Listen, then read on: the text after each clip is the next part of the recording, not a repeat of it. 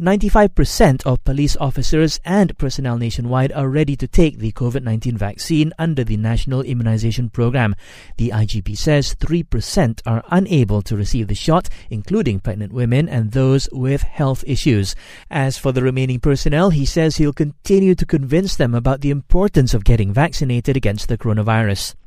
On another note, the IGP has dismissed allegations that cops are trying to intimidate the individual who claimed that Kelantan government workers tried to get the COVID 19 vaccine early.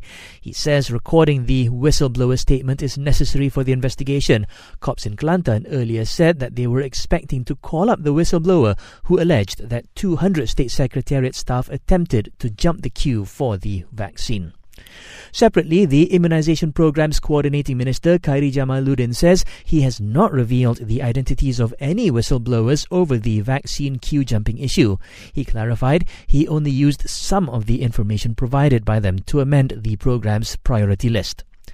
Community pharmacists are now included in the first phase of COVID 19 vaccinations. The Health Ministry says it'll involve some 4,000 pharmacists nationwide and over 5.2 million people have now registered for the COVID 19 vaccine.